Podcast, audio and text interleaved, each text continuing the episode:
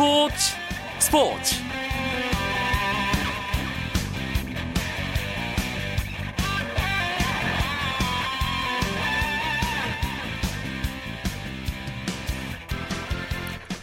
안녕하십니까. 금요일 밤 스포츠 스포츠. 아나운서 이광용입니다. 지금부터 일주일 후 이 시간쯤이면 2014 인천 아시안게임 개막식이 진행 중이겠죠 아시안게임 개막이 딱 일주일 앞으로 다가온 만큼 개최도시 인천은 마지막 준비 한창이고요. 아시안게임에 나설 선수들은 최상의 몸 상태로 경기를 치르기 위해 컨디션 조절에 총력을 기울이고 있습니다. 우리나라는 36개 종목, 총 439개의 금메달을 놓고 경쟁하는 이번 대회에서 금메달 90개 이상을 획득해 종합 2위에 오른다는 목표를 세우고 있는데요. 한국 선수단의 선전을 기원하면서 오늘 스포츠 스포츠는 인천 아시안 게임 16일간의 열전을 미리 살짝 들여다보는 시간으로 꾸며드리겠습니다.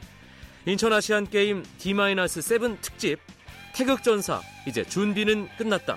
지금부터 함께 하시죠.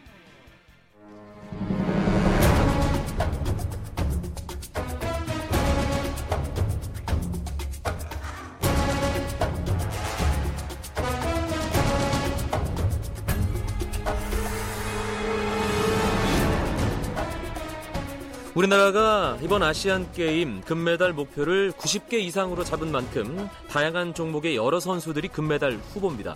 또 손에 땀을 주는 명승부가 많이 나올 것으로 보이는데요. 아시안 게임이지만 세계 정상을 다투는 선수들이 기량을 겨루는 만큼 눈길을 모으는 빅매치들이 참 많습니다.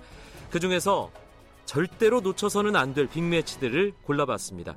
미리 보는 아시안 게임 빅매치 베스트 5 연합뉴스 영문뉴스부의 유지호 기자와 함께 살펴보겠습니다. 이 기자 안녕하세요. 네, 안녕하십니까. 역시 가장 관심을 모으는 경기는 수영, 박태환과 순양의 대결이겠죠. 네, 그렇습니다. 이 두 선수 2010년 아시안 게임부터 본격적으로 경쟁 구도를 형성했죠. 어, 2010년 대회에서는 박태환이 순양의 홈그라운드인 중국에서 완성을 거뒀는데요. 그, 그때 자유형 금메달 3개를 휩쓸고 은메달 2개와 동메달 2개도 추가했습니다. 한편 순양은 자유형 200m와 400m에서 박태환에 밀려 은메달 두 개를 땄는데요. 어, 2012년 세계선수권에서도 역시 400m 자유형에선 박태환 선수가 금메달, 순양이 은메달을 땄습니다. 네. 어, 2012년 런던 올림픽에선 전세가 역전이 돼서 순양이 금메달 두 개를 땄고요. 200m에선 박태환과 공동 은메달을 차지했죠. 또 순양 선수 자유형 1500m에서 세계 신기록도 세웠는데요. 하지만 이 선수 이후 무면허 운전 등 각종 파문으로 중국 대표팀에서 이탈했다가 올해 4월 말 겨우 본격적인 훈련을 시작했습니다. 또 징계 기간 동안 체중이 많이 불기도 했는데요. 네. 어, 두 선수가 금메달 경쟁을 벌일 것으로 예상되는 자유형 200m와 400m에서는 올 시즌 모두 박태환 선수의 기록이 앞서 있습니다. 올해 국내 대표 선발전 400m에서 3분 44초 7호 올 시즌 세계 5위 기록을 냈고요. 어, 또 200m에서는 1분 45초 2호로 시즌 세계 1위 기록을 세웠습니다. 어, 올 시즌 박태환 선수 기록이 앞서 있지만 순양 선수도 체중을 줄였고 또 발가락 부상에서 회복한 후에 훈련을 훈련에 박차를 가하고 있어서 두 선수 간의 치열한 경쟁이 예상됩니다. 런던 올림픽 패배 반드시 설욕했으면 하는 간절한 바람입니다. 두 번째 빅매치로는 어떤 경기 선정하셨나요? 네, 남자 체조의 양학선 선수 또 북한의 리세광 선수의 라이벌 맞대결이 예상되는데요. 양학선 선수가 2010년 아시안 게임 금메달을 땄고 리세광 선수 2006년 대회에서 우승을 차지했습니다. 하지만 2010년 이후 양학선 선수 꾸준한 상승세죠. 그렇죠. 올림픽 금메달 땄고요. 또 2011년과 13년 세계 선수권 2연패를 달성했는데요. 도마의 신이라 불리는 절대 강자라고 할 수 있겠습니다. 한편 이세광 선수 도마 2012년 아시아 선수권 금메달을 딴 이후 국제도의 성적이 신통치가 않은데요. 어, 이 선수 올해 만 29살입니다. 뭐 이미 지는 별이라고도 할 수 있겠지만 음. 올해 만 21살 양학선 선수 사실 뭐 뜨는 별 정도가 아니라 이미 가장 높은 곳에서 빛나는 별이라고 할수 있겠죠. 그렇죠. 하지만 양학선 선수 경기를 늦추지 않고 있습니다. 어, 이세광 선수의 출전이 자신의 고난도 신기술 양투를 시도해야 하는 이유라고 강조를 하고 있는데요. 이세광은 양투와 같은 기본 점수인 자신의 이름을 딴 아, 리세광 기술을 내세울 예정이지만 이 기술의 성공 확률이 낮고 또 감점 요인이 많다고 알려져 있습니다. 체조하면 기계 체조뿐만 아니라 손현재 선수가 출전하는 리듬 체조도 있죠. 네, 그렇습니다. 손현재 선수 어, 이번 아시안 게임 사상 첫 그, 한국 선수 최, 최초로 금메달 획득을 노리고 있는데요. 중국의 경세는 선수가 라이벌로 꼽힙니다. 손현재 2012년 올림픽 개인 종합 5위라는 한국 선수 역대 최고 성적을 올린 후에 꾸준한 상승세를 타고 있는데요. 특히 국제체조연맹 월드컵 시리즈 11개 대회 연속 메달 수확의 성과를 내고 있습니다. 지난 8월 불가리아에서 열렸던 대회에서는 아시아 선수 최고 성적인 개인 종합 동메달, 또 후프, 볼에서도 동메달을 땄는데요.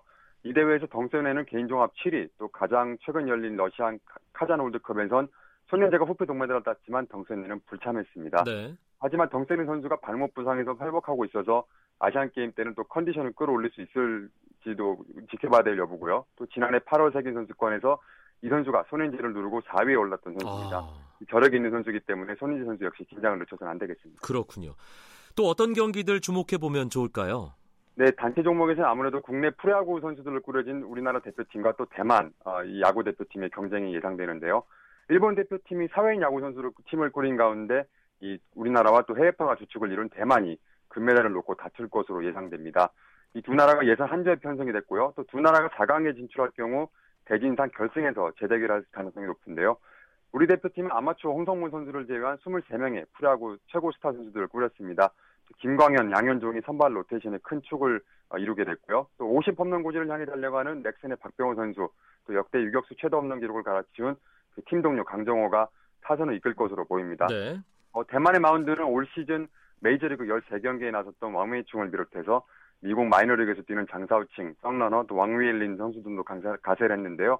24명 선수 중 13명이 해외파입니다. 대만 현지 언론은 투수 10명 중 절반 이상이 시속 150km 이상의 빠른 공을 던질 수 있다고 보도했는데요. 어, 2010년 아시안게임 결승에서 한국이 대만을 꺾고 우승한 바 있는데 이 두 나라가 다시 한번 금메달을 놓고 다툴 것으로 보입니다. 네. 유지호 기자가 뽑은 다섯 번째 빅매치는 어떤 건가요?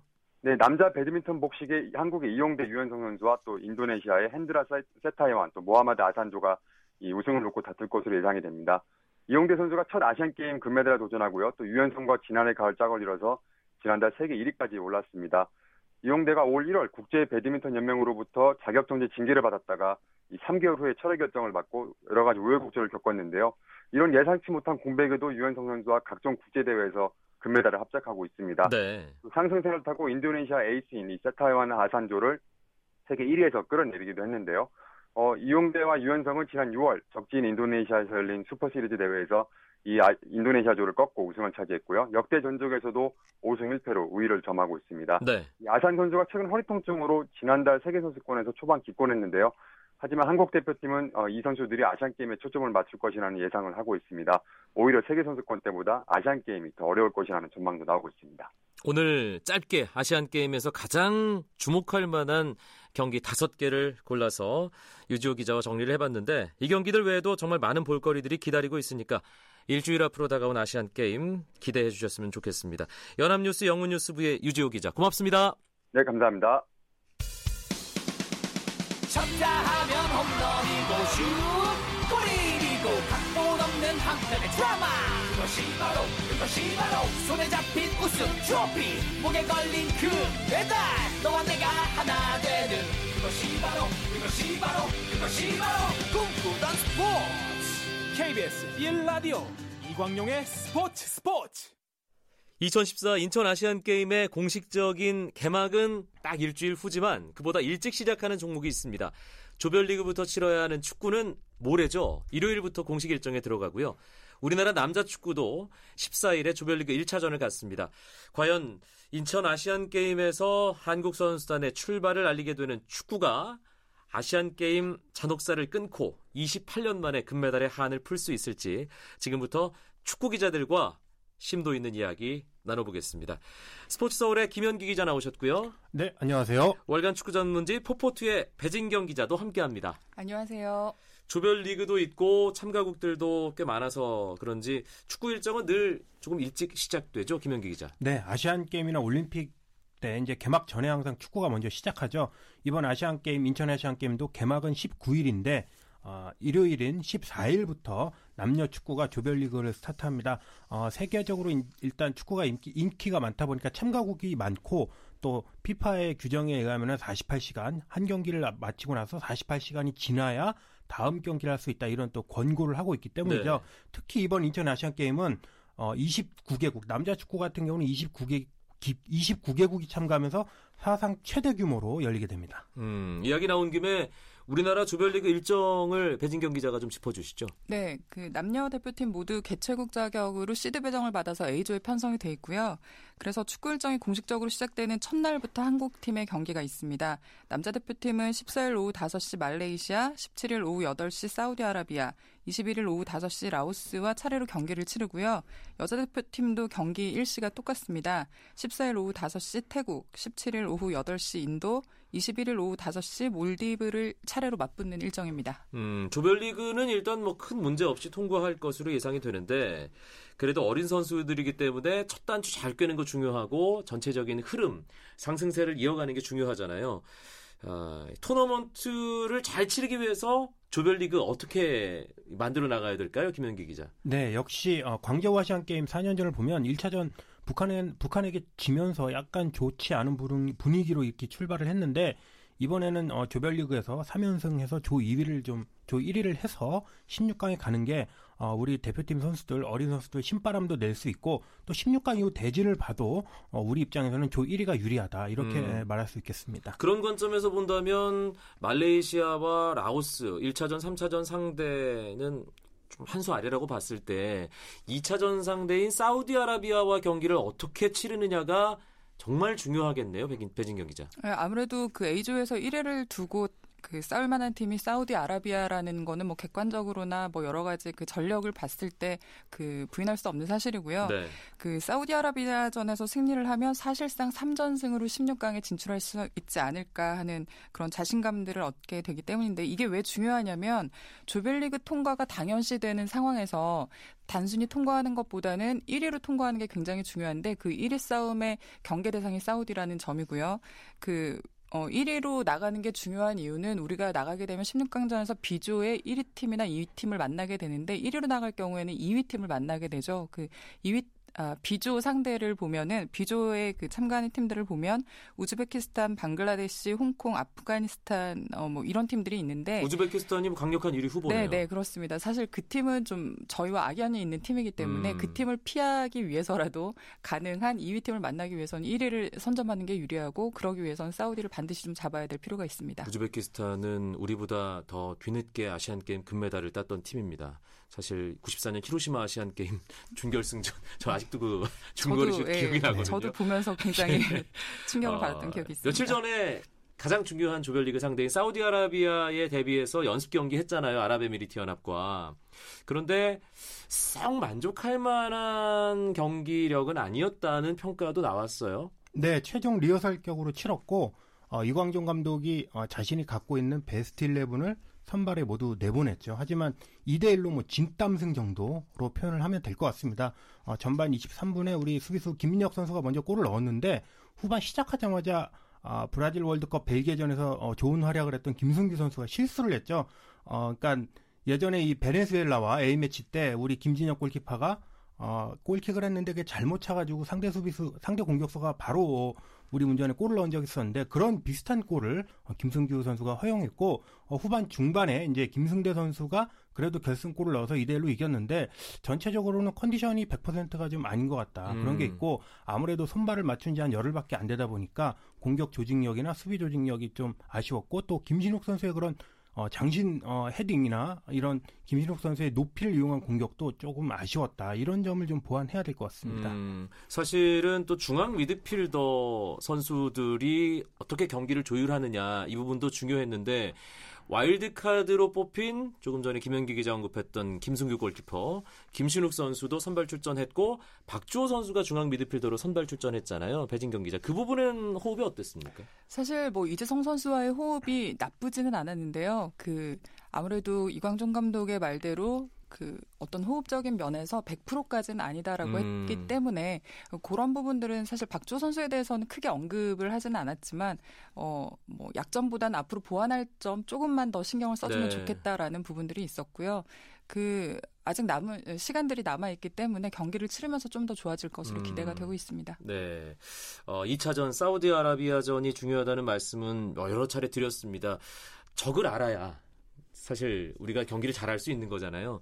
사우디아라비아 대표팀 전력에 대해서는 따로 나와 있는 자료들이 있나요?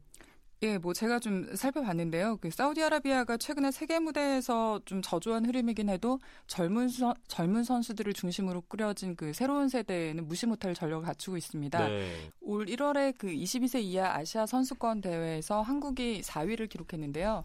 그 사우디가 준우승을 한 팀입니다. 네. 예, 그래서 어, 당시 멤버나 뭐 당시 멤버 대부분이 그 이번 아시안 게임에 참가를 하고 있고요. 그렇겠죠. 예, 예. 그리고 사우디에서 가장 좀 경계를 해야 될 선수가 공격수 모하메드 마즈라시라는 선수인데요. 사우디 23세 이하 팀이 지난해 그러니까 22하 팀으로 구성이 될 때부터 그 7경기에 출, 이 연령대 팀에서 7경기에 출전해서 6골을 기록한 선수입니다. 그러니까 한국으로서는 가장 좀 경계해야 될 공격수로 보이고요. 그리고 선수들 몇 면을 보면 대부분 사우디 국내에서 뛰는데 그 우리가 잘 알고 있는 사우디의 강팀 알 이티하드나 알 알 아흘리 소속 선수를 합친 선수가 무려 12명입니다. 그러니까 네. 팀 구성의 절반 정도를 이, 이 선수들이 어, 구성이 되어 있다는 얘기인데요. 조직적인 부분도 무시 못하겠네요. 예, 예. 조직력이 좋고 또 국내에서 그 호흡을 맞출 시간들이 비교적 좀 길었기 때문에 음. 어, 그런 조직력들을 좀 경계를 해야 될 것으로 보입니다. 어, 쉽지 않아 보이는데요. 배진경 기자 설명을 들으니까. 강팀 같습니다. 예. 아, 사실 아시안 게임에서 88, 86년이죠. 서울 아시안 게임 우승 이후에 90년 베이징, 94년 히로시마, 98년 방콕, 2002 부산, 2006 도하, 2010 광저우까지 계속 4강 아니면 8강에서 정말 어이없이 허탈하게 떨어진 경험이 많기 때문에 이번에도 중간 고비를 잘 넘어야 된다는 생각이 들거든요.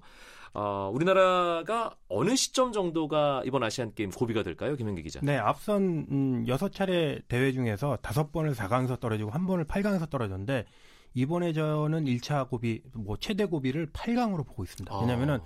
우리가 A조 1위를 한다고 봤을 때 B조 2위 는 뭐 제가 볼 때는 이길 수 있습니다. 우즈베키스탄을 피하기 때문에 8강에 가서 이제 C조 1위와 D조 2위 승자와 어, 이제 8강에서 붙게 되는데 C조 1위는 제가 볼 때는 오만이 유력합니다. 예, 오만이 음. 이제 요새 중동에서 강자로 새롭게 부상하기 부상하고 있기 때문에 만만히 볼 수 없고 D조가 이제 이번 아시안 게임 남자 축구 죽음의 조로 이제 불리는데 일본과 쿠웨이트 그리고 어, 강팀 이라크 이 세 팀이 한꺼번에 속해 있거든요. 그래서 결국 일본이나 이라크나 쿠웨이트나 이 세 팀 중에 한 팀은 조 2위가 되겠죠. 그러면 오만, 일본, 이라크, 쿠웨이트 네 팀 중에 한 팀은 만날 것으로 보이는데 일본은 뭐 광저우 아시안 게임 때 남자 축구 우승을 한 강호고 이라크 같은 경우는 역시 어, 지난 1월 오만에서 열렸던 22세 이하 아시아 선수권 뭐 우승을 한 팀이고 오만 아까 얘기했던 복병이고 쿠웨이트 역시 무시할 수 없기 때문에 이 네 팀 중 이 네 팀 중에 한 팀을 이제 한 이광종호가 8강에서 만날 때 음. 이게 첫 고비고 또 최대 고비가 아닐까 이렇게 생각이 되네요. 아, 사실 좀 팀이 좀 불안하거나 힘든 상황에서는 감독의 역할도 중요하지만 그라운드 위에서 선수들 다독이고 리드할 만한 선수가 필요하잖아요. 그렇기 때문에 이번 와일드카드 선수들에 대한 기대가 큰데 어떨까요? 배진경 기자. 어, 지금 말씀하신 대로 토너먼트처럼 이렇게 긴장감이 팽팽한 그런 경기에서는 경험이 많은 선수들이 좀 리드를 해줘야 되는 부분이 있는데 그 박주호 선수는 유럽 무대에서 그 치열하기로도 유명한 그 이름난 유럽 무대에서 챔피언스리그까지 경험을 했던 선수고 네. 김신욱 선수는 뭐 알다시피 2012년 아시아 챔피언스리그 우승 주역이고요. 또 브라질 월드컵에서도 맹활약했던 공격수입니다. 강점이 뚜렷한 선수고요. 그리고 뭐 김승규 선수의 경우는 페널티킥이나 승부차기에서 굉장히 강점을 보이는 그렇죠. 그런 예, 어 이른바 그 멘탈 갑의 골키퍼입니다. 그래서 경기가 팽팽한 분위기일 때그 흐름을 읽을 수 있는 냉정한 눈 그리고 또 선수들 후배들을 깨울 수 있는 목소리 그리고 결정적인 상황에서 해결을 하거나 또 막아줄 수 있는 능력들을 갖춘 선수여서 음. 아마 좀 더 경기를 치르면 더 좋은 모습들을 보일 수 있지 않을까 녹아들 수 있는 모습을 보이 지 않을까 기대를 하고 있습니다. 김승규 선수 아랍에미리트 연합과의 어떤 평가전에서의 실수는 좋은 약이 될 거라는 생각이 들고요. 어, 토너먼트 이제 지나가면서 8강이 최대 고비가 될 거라는 김현기 기자의 얘기도 아, 주목해 봐야 할 부분이지만 결국 금메달이 아니면 실패잖아요. 냉정하게 얘기하면 그렇죠. 아시안 네. 게임에서는 선수들에게는 개인적으로 병역 혜택이라는 정말 놓치고 싶지 않은 그런 일도 기다리고 있고 결국 어떤 나라와 우승을 다투게 될까요? 어, 제가 볼 때 최대의 우리와 우승을 놓고 다툴 팀은 제 생각은 이라크인 것 같습니다. 음. 일단 아까 얘기했지만 어, 1월에 있었던 오만 22세 이하 어, 아시아 선수권 대회에서 우승을 했는데 이 22세 이하 아시아 선수권 대회는 원래 작년에 열렸어야 되는 대회인데 올해 1월로 연기가 됐거든요. 결국은 지금 인천 아시안 게임에 나오는 선수들 연령대와 똑같습니다. 예. 여기에 이제 이라크는 와일드 카드를 추가했는데 어, 2007년 아시안컵 때 어, 성인 대표팀 이라크 성인 대표팀 우승하면서 그때 화제가 됐던 공격수 유니스 마흐무드 선수가 이번에 와일드 카드로 등장을 해서 네. 또 공격력을 보강을 한다고 합니다. 어, 이런 전체적인 전력을 봤을 때는 이라크가 이제 역시 강력한 우승 후보고 그 외에는 뭐 일본, 사우디아라비아, 요르단, 뭐 오만, 우즈베키스탄, 제 생각엔 북한도 아주 유력한 음, 다크호스 중에 하나가 아닐까 이렇게 보는데 예. 뭐 이라크가 일단은 음, 경계 대상이 아닐까 생각됩니다. 그런데 제 생각엔 가장 큰 적은 병역 혜택이라는 그 달콤한 그럼요. 선물과의 네. 싸움인 것 같아요. 배진경 기자. 맞습니다. 예. 그 전체를 하나로 묶는 그 어떤 강력한 동기가 되는 게 병역 병역 면제라는 혜택보다 더 강력한 건 없을 텐데요. 네. 그 간절함이 사실은 또 다른 부담감으로 작용을 음. 할 수도 음. 있어서 그 부분들을 좀 더 극복을 할 수 있다면 뭐 정상적으로 경기를 운영한다면 금메달을 좀 기대해도 되지 않을까 음. 생각합니다. 멘탈 갑 형들의 예, 선수들 하나로 모으는 그 리드가 반드시 필요하겠다는 생각이 듭니다. 남자 대표팀과 함께 여자 대표팀도 이번 아시안 게임에서 상당히 기대를 모으고 있습니다. 지난 광저우 아시안 게임에서 최초로 동메달도 따냈었고요. 여자 대표팀 금메달 가능성은 어느 정도일까요, 김현기 기자? 네, 여자 대표팀은 어, 이번에 어, 광저우 때 동메달도 따고 지난 아시안컵 때 4강에 올랐지만 일본과 북한이라는 어, 엄청난 강적이 있는 것은 사실입니다. 일본이 defending 세계 챔피언이고 북한도 뭐 거의 일본을 어, 거의 잘 이길 수 있는 그런 아시아 유일한 팀이기 때문에 하지만 어, 우리나라 여자 축구 대표팀이 2005년 동아시안컵 뭐 우승도 그렇고 한국에서 열린 홈 경기에서 되게 잘했기 때문에 네. 이번에도 어, 충분히 가능성 뭐 남자 대표팀만큼 높진 않지만 한번 해볼 만하다 이렇게 음. 보고 있습니다. 그런데 지소연 선수가 초반부터 합류하지 못한다는 점은 가장 아쉬운 부분이죠. 여자 메시죠. 그러니까요.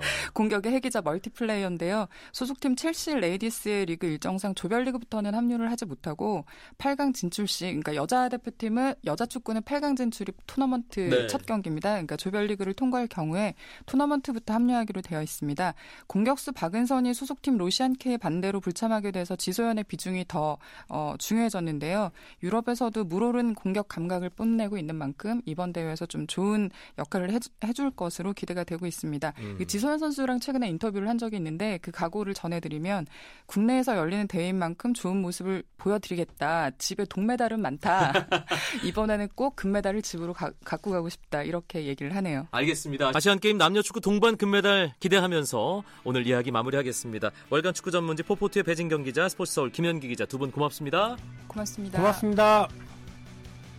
주말 스포츠 스포츠는 9시 20분부터 함께 하실 수 있습니다. 저는 아시안 게임 기간 중계 방송으로 찾아뵙겠습니다. 월요일부터는 한석준 아나운서가 이 자리를 지키게 됩니다.